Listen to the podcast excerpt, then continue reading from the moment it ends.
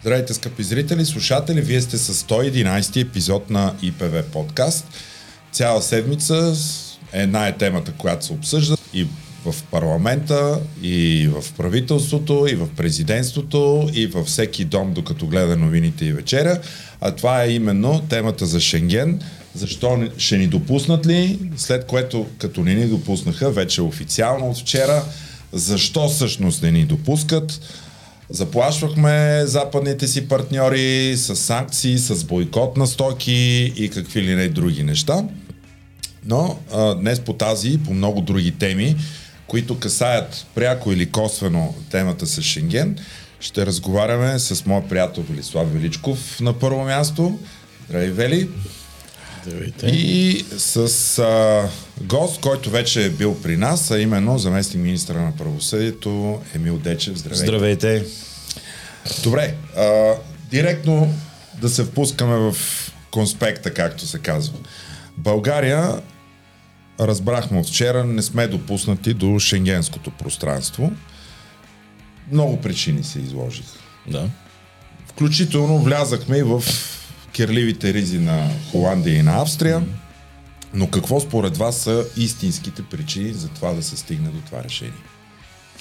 Ами трудно може, според мен, да се даде е, отговор с едно изречение и да се каже, че има една единствена а, причина. А, но, според мен, по отношение на Австрия, първо по отношение на двете страни а, има вътрешни, а, вътрешни причини.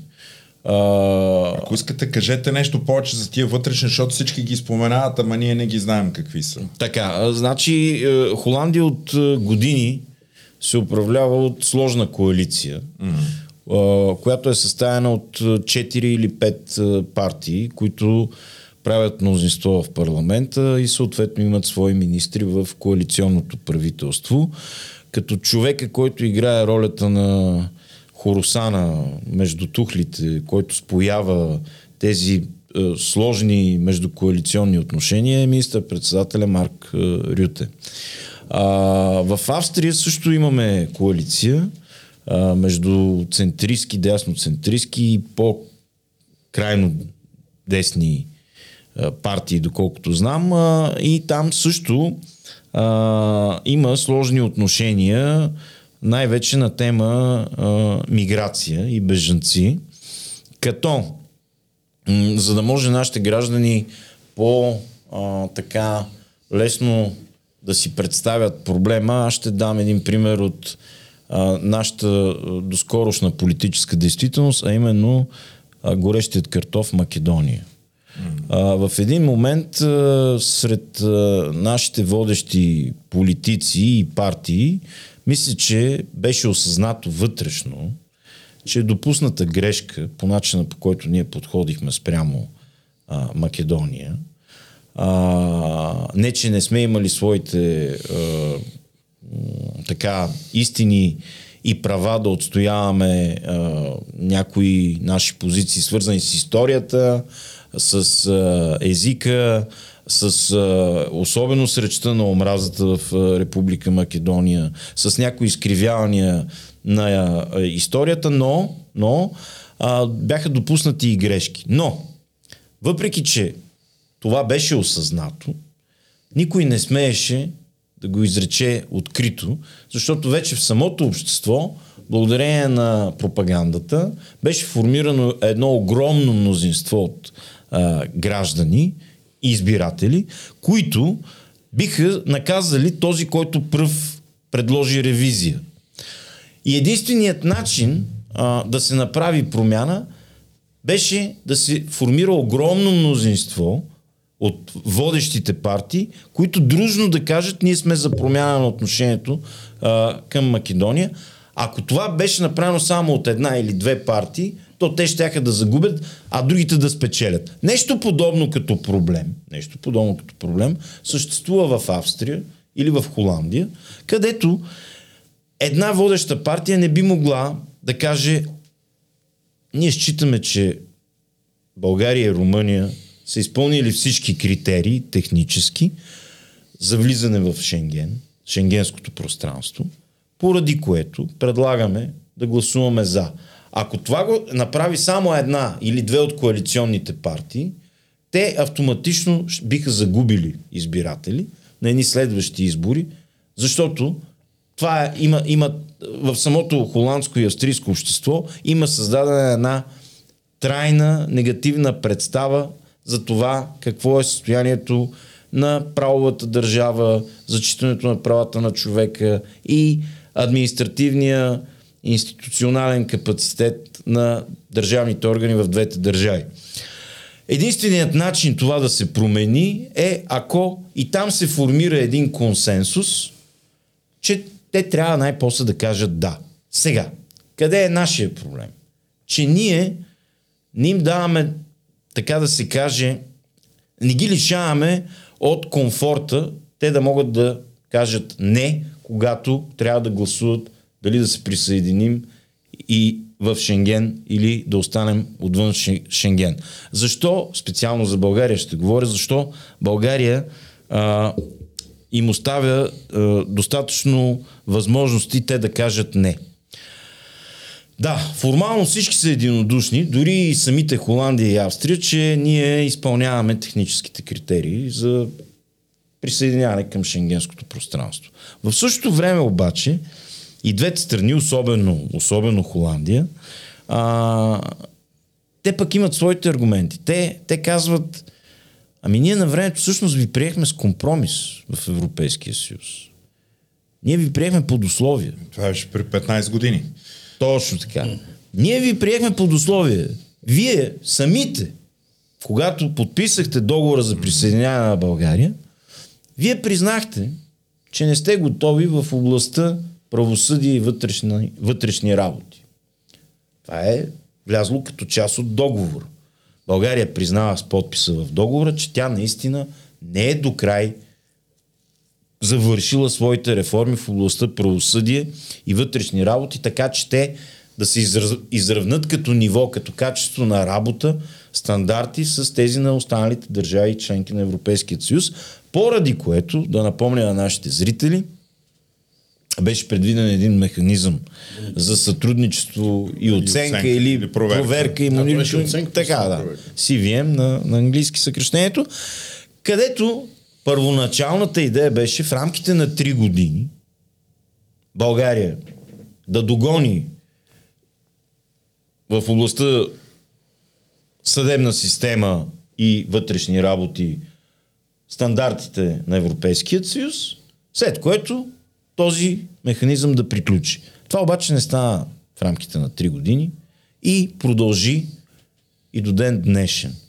Действително, с решение на Европейската комисия, когато председател беше Жан-Клод Юнкер, беше взето решение от комисията за България 2019 година, по, в края на 2019 година, повече да не се пишат доклади относно България. Това беше коледния подарък на Юнкер така. за Бойко Борисов тогава. Обаче, обаче, в същото време, в самото решение на комисията беше записано, че за да бъде отменен самия механизъм, нали, Европейската комисия каза, тя повече няма да пише доклади, но за да бъде отменен самия механизъм, трябва да има решение на съвета.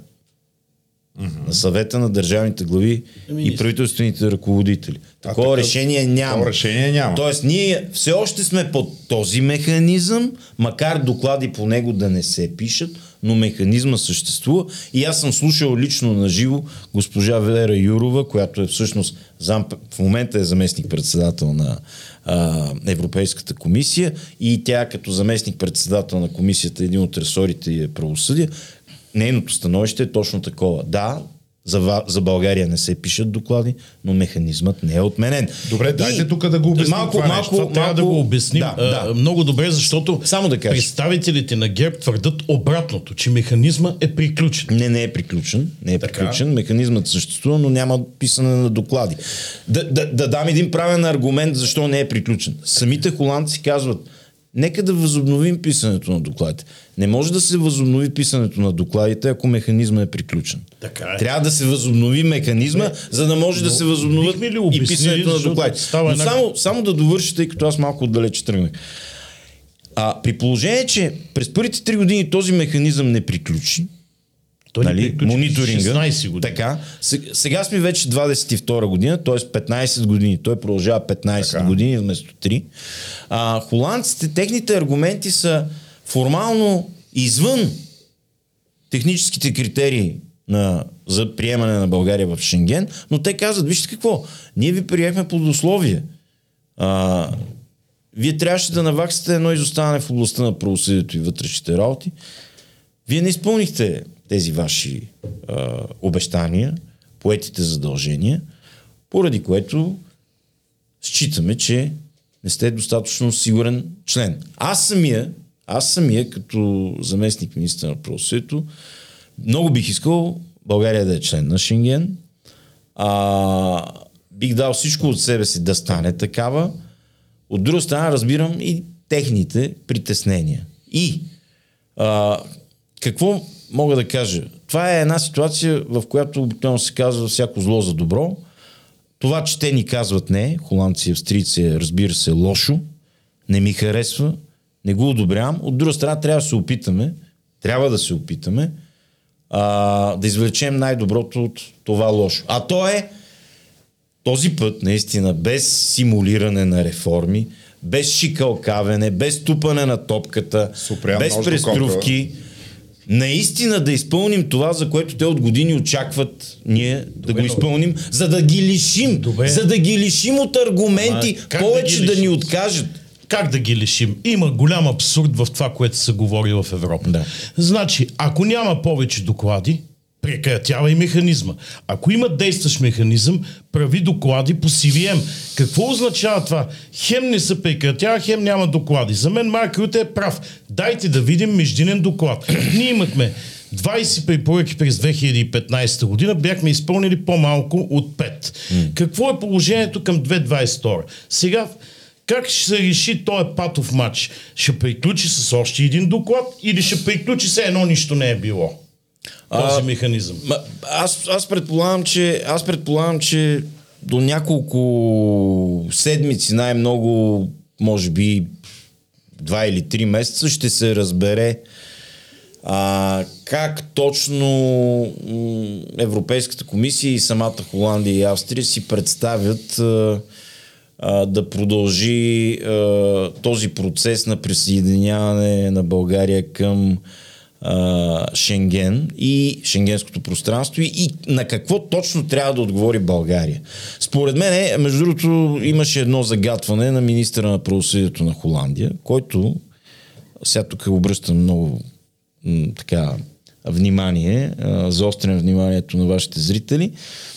Той направи едно изказване веднага след гласуването, при което каза, че а, Холандия ще следи България как ще изпълнява всички закони, свързани с реформите, съдебните реформи по план за възстановяване и устойчивост. И аз за това казвам, че на мен не ми харесва това, че нас ни отхвърлят и че ние не можем да влезем в Шенген. Това е зле за България. На никой не му харесва. А, от чисто егоистична гледна точка, всички ние тук сме хора, които обичаме да ходим в Гърция. Тези опашки на границата на нас не са ни приятни. Но да оставим личното. А, присъствие, а, а, излаждането на България, стоянето на, на България извън Шенген оказва силно негативно влияние върху нашата търговия. Всичко става по-бавно, с повече такси, изключително силно лошо влияние играе върху транспорта. Да не говорим за туризма, чужди инвестиции и така нататък. Но, както казах, всяко зло за добро. А, това изказване на министъра, холандският министр, според мене, допълнително ще окаже натиск да няма шикалкавене и симулиране относно законопроектите по плана за възстановяване и устойчивост, особено тези, които се отнасят до съдебната реформа. Аз считам, че е, най-вероятно холандците на там се насочват. Че те вероятно ще обвържат като ново изискване присъединяването на България към Шенген с приемане на реформите, които сме обещали за пореден път. Ама те не са, От българска страна, те не че ще правим. критерии за прием, обаче П- ПВО закон, законите не са критерии за прием, докато върховенството на правото е. И механизма е. И тук е много интересен въпрос. Холандия ни възразява срещу Румъния. Ама и Румъния няма решение за прекратяване на CVM. Напротив, на 22 ноември е гласувано да спрят докладите за Румъния. Тоест те са още по-назад от нас, но Холандия няма възражение срещу Румъния. Само Австрия има. Тук не е ли малко двоен стандарт? Да, аз, аз, аз не твърда, че а, холандци и австрийци са а, целите в бяло, а ние сме целите в черно. Значи тук няма бяло-черно. Нито те са изцяло в бяло, нито ние сме изцяло в черно, нито обратното, нито обратното. Има а, някакъв а, вътрешен национален егоизъм в двете държави, вероятно. Някакви вътрешно-партийни сметки, вероятно. А, има страх а, да се вземе решение от страна на управляващите мнозинства в двете държави.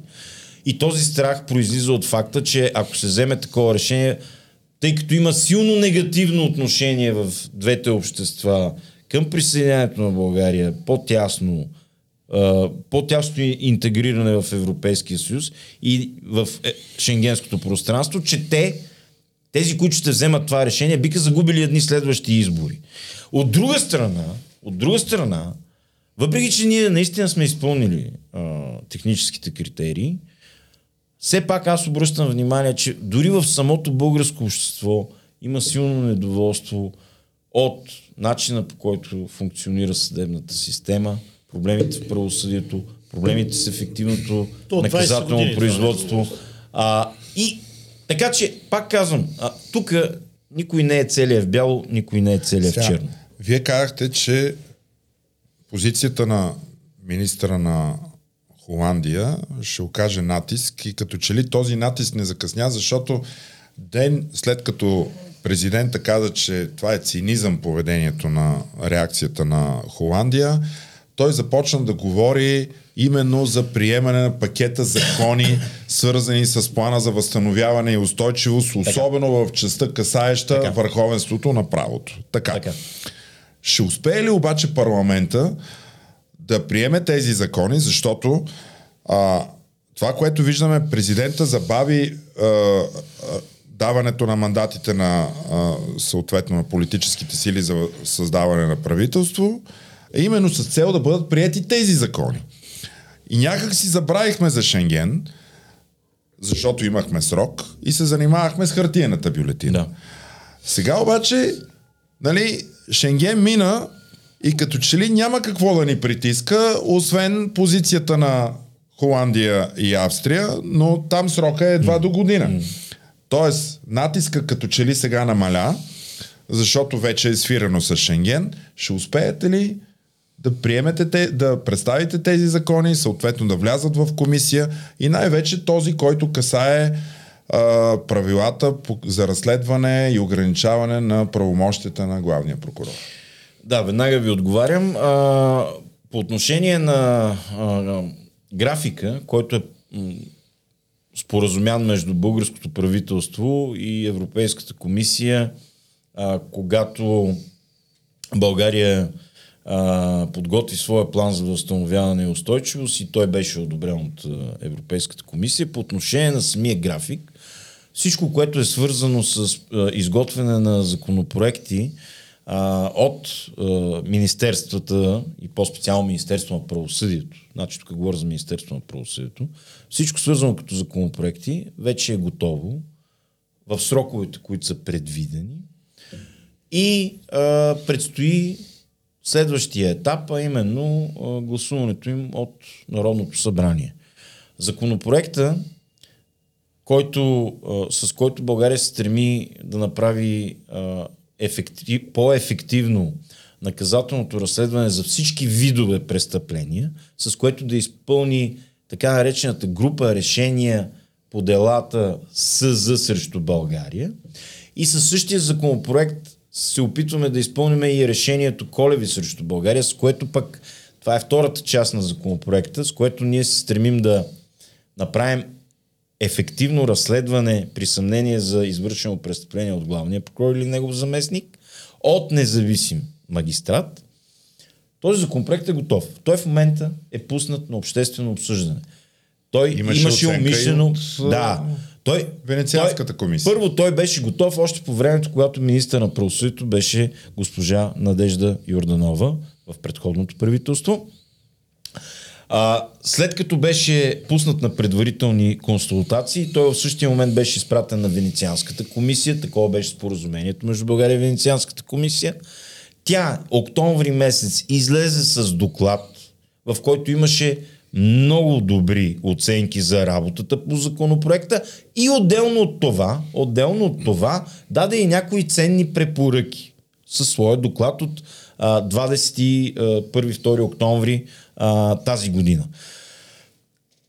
След като получихме доклада, ние изпълнихме, смея да кажа, на 99%, 98% препоръките на, Европейс... на Венецианската комисия и качихме законопроекта за обществено обсъждане сега на 5 декември.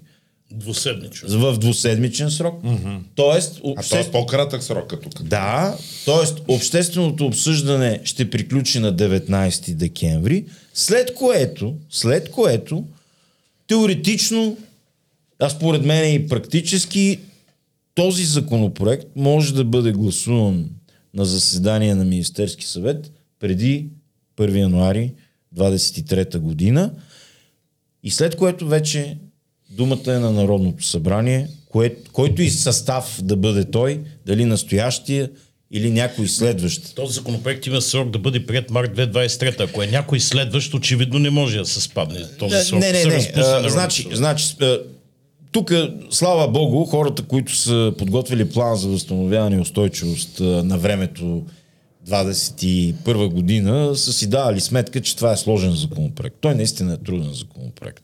Той ако беше лесен отдавна, щеше да е изпълнен.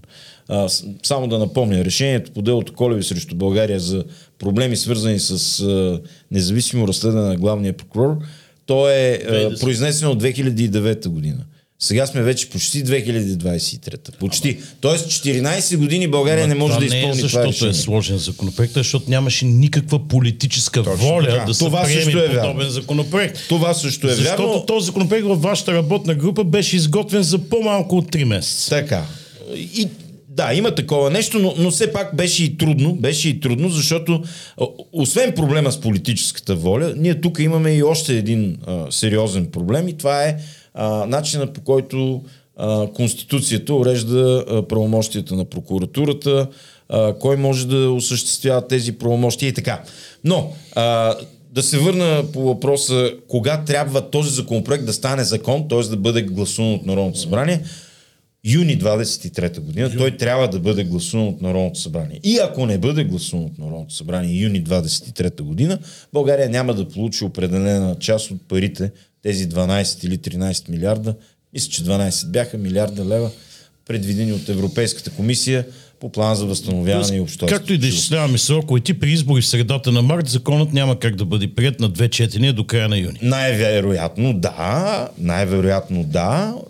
И а, ако и при едни избори март месец, ако се повтори а, настоящата така съотношение на силите и конструкция в парламента, става проблематично и Дали въобще ще се и а, приемането му до юни, до юни а, 23-та година, като пак обръщам внимание, според мен Холандия се насочва именно към обвързване на нашето приемане в Шенген, без значение дали ни харесва или не, и без значение дали това е правилно или не, и дали е съобразено с законодателството а, на Европейския съюз, но факта е факт, те се насочват на там да ни обвързват приемането в шенгенското пространство с изпълнението именно на законопроектите по план за възстановяване и устойчивост, свързани с съдебната И реформа. то по-конкретно този законопроект, защото е Особено основен. този, особено този законопроект. И това, това ще постави под много силен натиск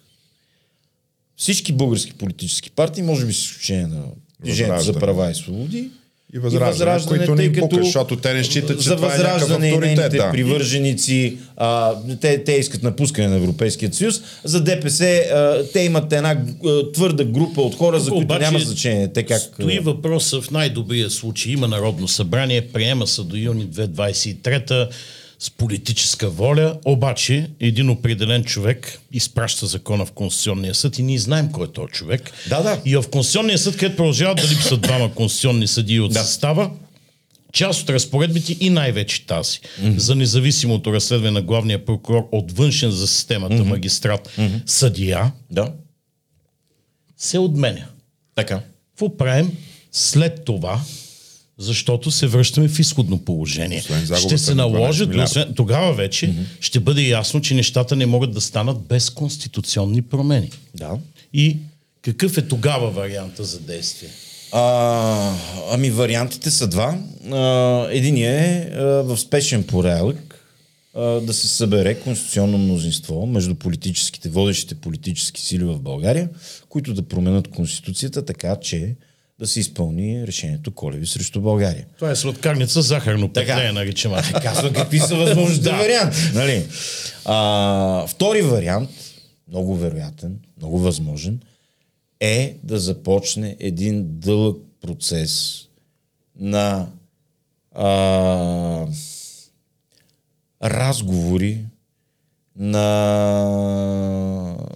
скарвания, на противоречия и на липса на намиране на някаква пресечна точка за решаване на този проблем между политическите сили, при което България за един дълъг период да, изта, да изпадне в а, едно състояние на политическа безтегловност, този проблем да не се решава, поради което ние да си продължим да стоим извън Шенген, Да намразим холандците.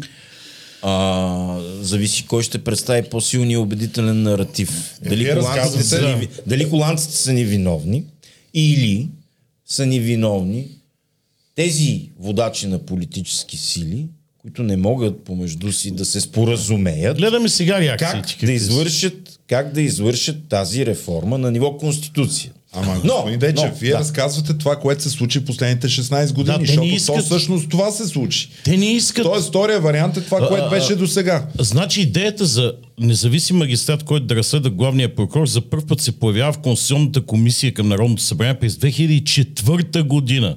Ние сме 2022 година. Двата текста от Конституцията, които не са пипнати нито веднъж при всяка съдебна реформа, са 126 и 127, касаещи прокуратурата. Тоест, за какво споразумение става въпрос? Има една част в политическата клас, която е готова на всичко, за да опази статуквото в прокуратурата. Така, съгласен съм. Съгласен съм, че има една такава част, които са готови да платят всякаква цена. цена. Точно така. Има обаче определени разлики между това, което казвате е било 2004 година, ако щете 2009 дори, и 2022, почти 2023. А Има 2016 разлики. имахме актуализирана стратегия за съдебна реформа и трябваше още 2015-16 да направят такива промени. Има, има, има, обаче, има обаче и разлики. В какво се състоят разликите? А, разликите на първо място се състоят в това, че а, има вече, според мен, в обществото а, достатъчно критична маса, която да санкционира тези, които не желаят да извършат такава реформа. Тези, които пречат да извършат И такава реформа. такива санкции видели, ли? защото тия настроения в обществото са от поне 5 години. Ами аз ще ви дам пример. Аз ще ви дам пример. Първо, а, има такъв народ. А, макар, че те отричат а, да са искали да саботират а, работата на три парламента, те твърдат, че това не е така, че те нали, заради Македония, заради е, авторитарен стил на работа на министър-председателя Да, да, Петков. ясно. нали? Им резултат показва колко са състоятелни, Но, така. но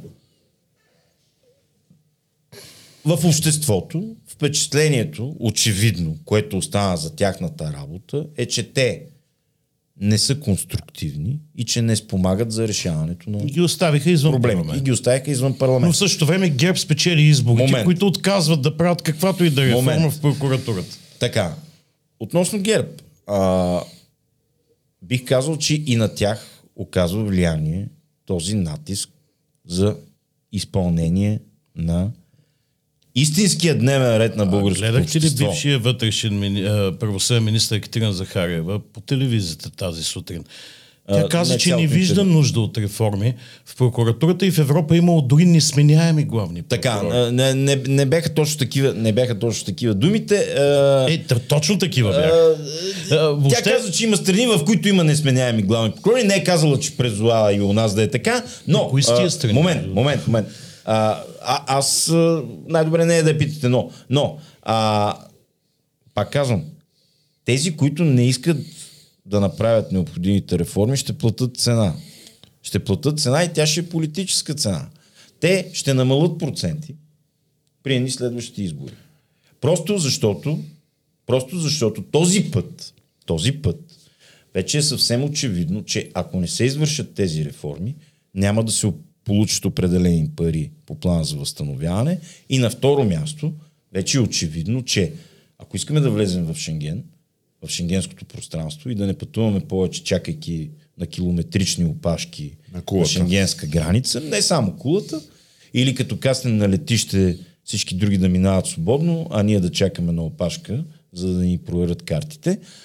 Този път ще е очевидно, че за да престане това, трябва наистина да се направи реформа, свързана с разследването на главния прокурор, с ефективното разследване по наказателни дела, с повече съдебен контрол върху действията на прокуратурата, включително отказите за образуване на досъдебно производство от прокуратурата. И всеки, който не иска да извърши тази реформа, с изключение на Движението за прави свободи и възраждане, ще плати, ще плати цена.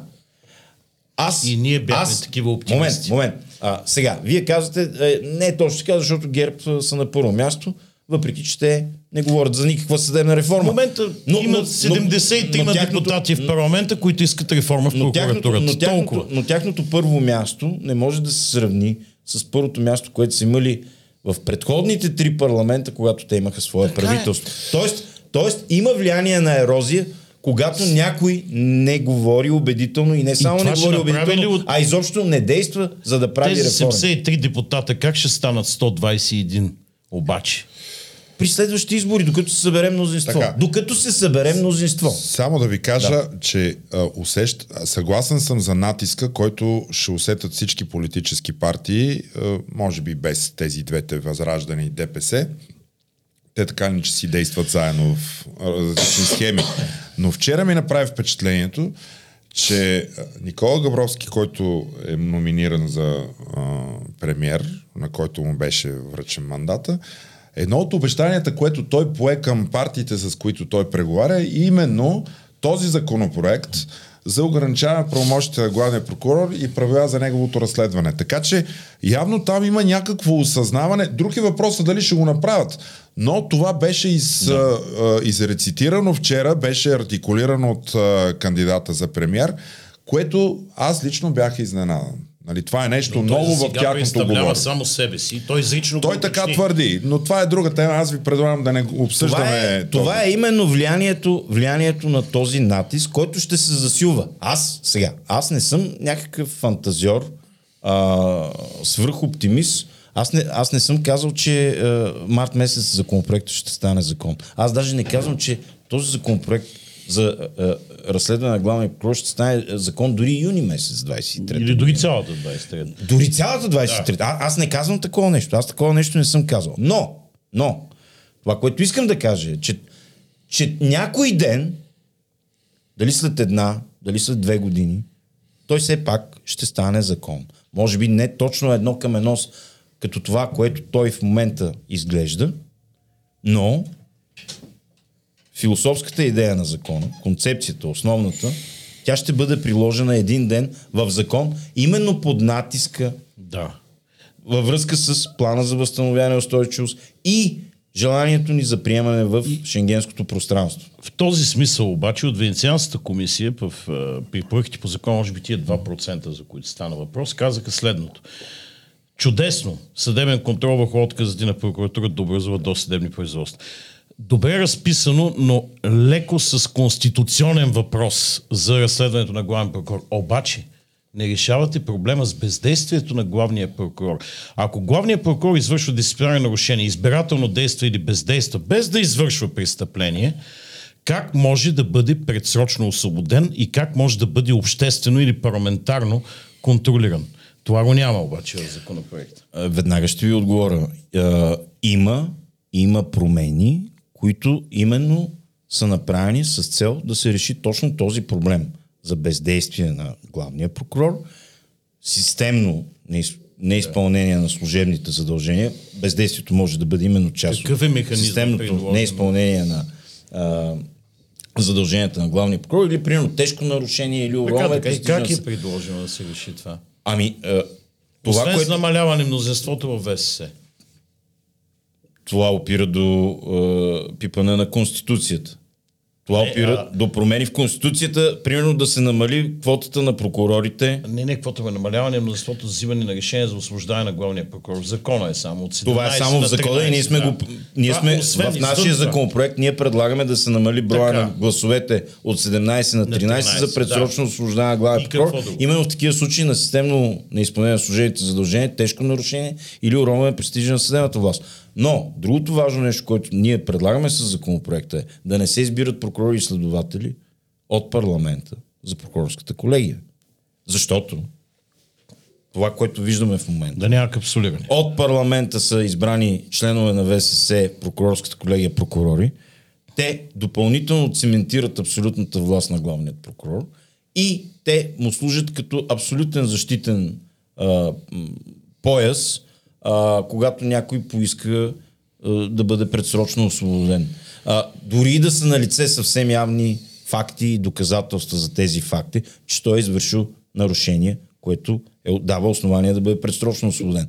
Ако членове на прокурорската колегия вече не могат да бъдат избрани от парламента прокурори и следователи, това ще даде една възможност, ще бъде една гаранция по-лесно да се взимат такива важни решения. Защото тези хора няма да бъдат по никакъв начин зависими преди избора им за членове на колегията, прокурорската колегия, от главния прокурор, нито след като напуснат тази прокурорска колегия, ще бъдат по някакъв начин зависими от главният прокурор. Те по-лесно Да, биха при- могли да му търсят Така е. отговорност. Но в тази квота в прокурорската колегия, прокурорите избрани от прокурори плюс главния прокурор имат мнозинство над парламентарната квота, обратно на съдийска. Да, но, но, но аз тук напомням обаче, че а, пленума, а не прокурорската колегия. да, но оттам ще пленума, а не прокурорската колегия Там ще решава. излезе предложението. Не само там може да излезе предложението, министъра на правосъдието може да внесе предложение в пленума а, да, Възможно е, да сме се виждали, поиска. Да, да, и пленума решава, а не прокурорската колегия решава дали да бъде предсрочно освободен главен в този смисъл- Аз обаче искам да обърна внимание на едно важно решение, което вчера взе комитета на министрите Да чуем. на съвета на Европа. Комитета на министрите е най-важният изпълнителен орган на съвета на Европа. Комитета на министрите следи за изпълнението на решенията. И вчера той се е произнесъл с едно рядко положително решение. Почти последните, може би 20 години, България всъщност може би почти никога не е виждала толкова положително решение на Комитета на министрите на съвета на Европа по отношение на работата на българската държава да изпълни решение на Европейският съд по правата на човека в Страсбург. Това решение от вчера на Комитета на министрите се отнася именно до делата, групата дела СЗ срещу България и делото Колеви срещу България, което решение в толкова положителен смисъл е именно заради законопроекта, за който аз отговарям в Министерството на правосъдието и който в момента е поставен на обществено обсъждане, обсъждане между 5 и 19 декември. Решението е Тогава. положително, но какво казва решението? Да, Ето, ето, ето какво- явно законопроект. Ето какво казва решението. Що се отнася до общите мерки в групата дела СЗ срещу България? Приветстваме важната дългоочаквана реформа на наказателното производство, разработена от властите през ноември 2022 година. По-специално, въвеждането, обърнете внимание, на съдебен контрол върху отказите за образуване на досъдебно производство по отношение на тежки престъпления като цяло и някои други престъпления, свързани с защитата на правата по конвенцията, както и право на достъп до преписката по предварителната проверка по член 145 от Закона за съдебната власт.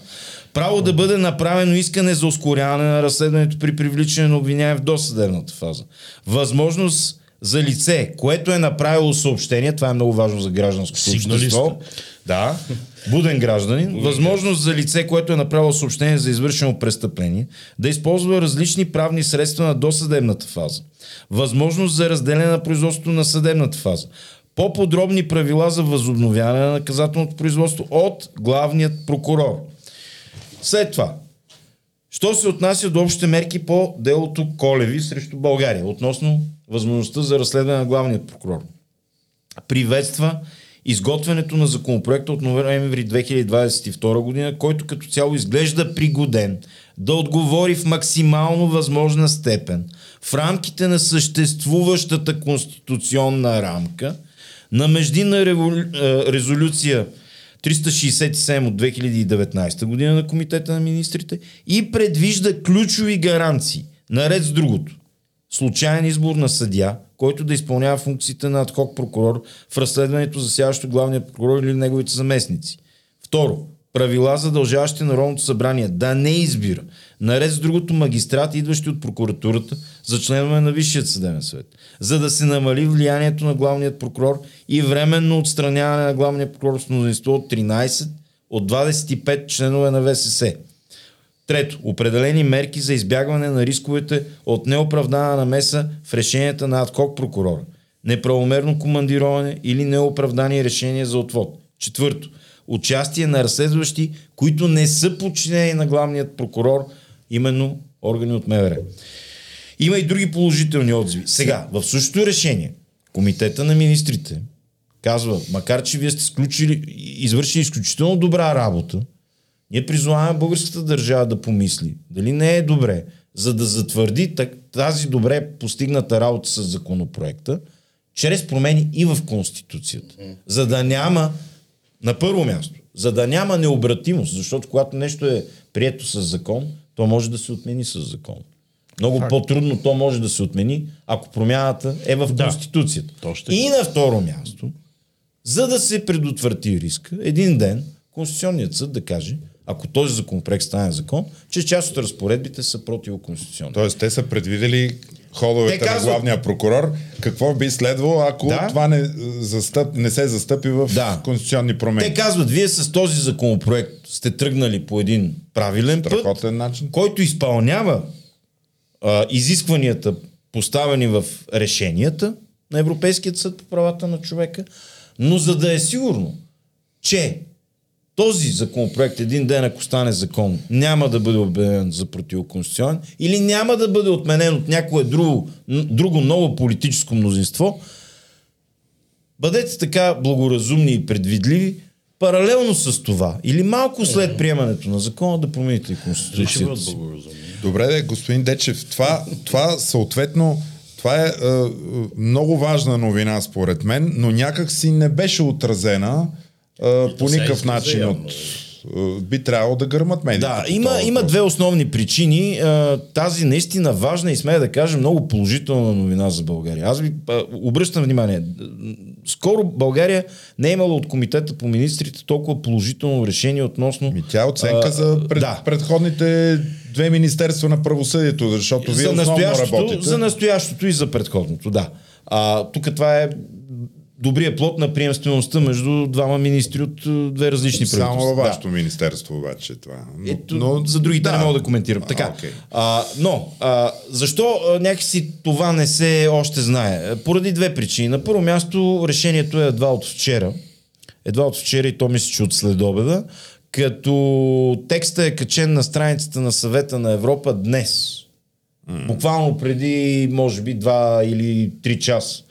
Това е първата причина. Просто прекалено скоро е излязло решението. На второ място, то някак си попадна под сянката на тъжното решение, което беше взето от комитета, от съвета на министрите по вътрешни работи и правосъдие, с което за пореден път, за пореден път ние не бяхме допуснати в Ма- а, шенгенска Това има пряка, Шенгенското това има пряка връзка с решението за Абсолютно Шенген. има, пряка, много връзка. пряка връзка. Да, абсолютно има пряка връзка. Най-вероятно Марк Лютен не го е чел това решение, най-вероятно.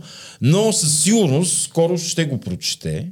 И е, то по някакъв начин смея да кажа, че а, ако един ден дай Боже, колкото си може по-скоро, този законопроект, който получава такива положителни оценки от Комитета на министрите, стане закон, тогава ние ще оставим по-малко възможности на Марк Рюте или някой следващ а, български, а, холандски министър-председател да каже не за присъединяването на България в Европейския съюз. Сега много бързо, понеже в шенгенското пространство. тази тема отне цялото ни време, да кажем нещо и за антикорупционния закон, който тази седмица вече да. влезе за обсъждане. Прие се на първо четене. Прие се на, на първо Те четене, два точно така. Да, това. Ще се изготви общо. Работи ли се м- м- така върху а, частта с конфискациите и незаконно придобитото имущество и така, ус, има ли усещане, че все пак а, така отказите от образуване на прокуратурата, те могат да получат съдебен контрол? Ами, по принцип, в законопроектите е предвидено отказите на прокуратурата да подлежат на съдебен контрол. За корупционните престъпления. Да, да, но, но това всъщност то се съчетава и с, и с нашия и с законопроекта, за който допреди малко ви говорих.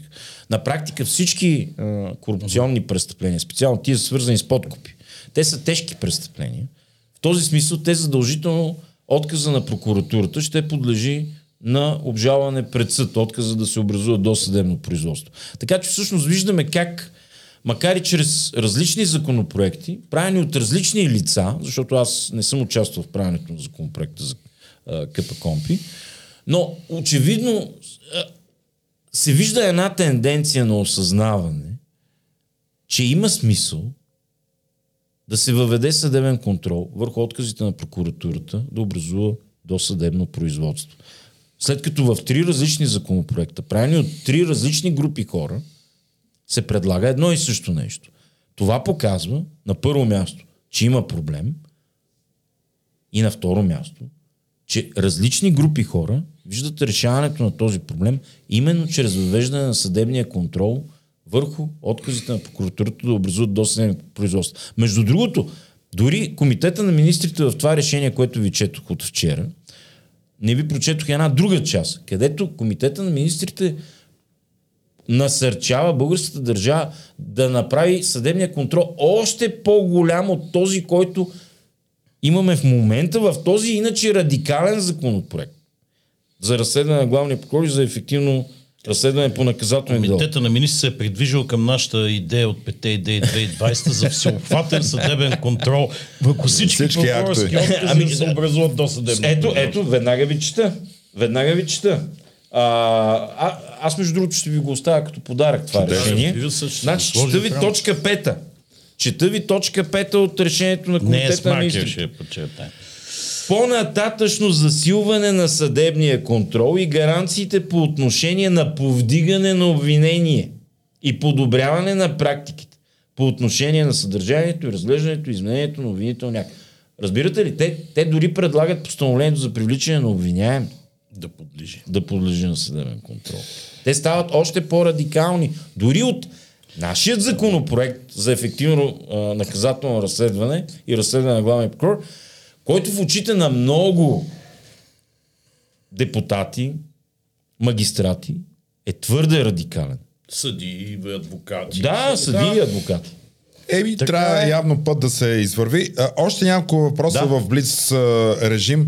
А, да кажете нещо за измененията в ГПК и НПК по отношение на облегчаване на електронното правосъдие. Там спомням си, че преди напускане на поста си Надежда Йорданова беше оставила един проект а, за изменение и допълнение за ЗСВ, ГПК и НПК. Нещо работи ли се по него? Ами, всъщност, ние там, като министерство, ние сме свършили много работа. На първо място, ние сме свършили много работа изобщо по въвеждане на електронно правосъдие през закона за съдебната власт. На следващо място.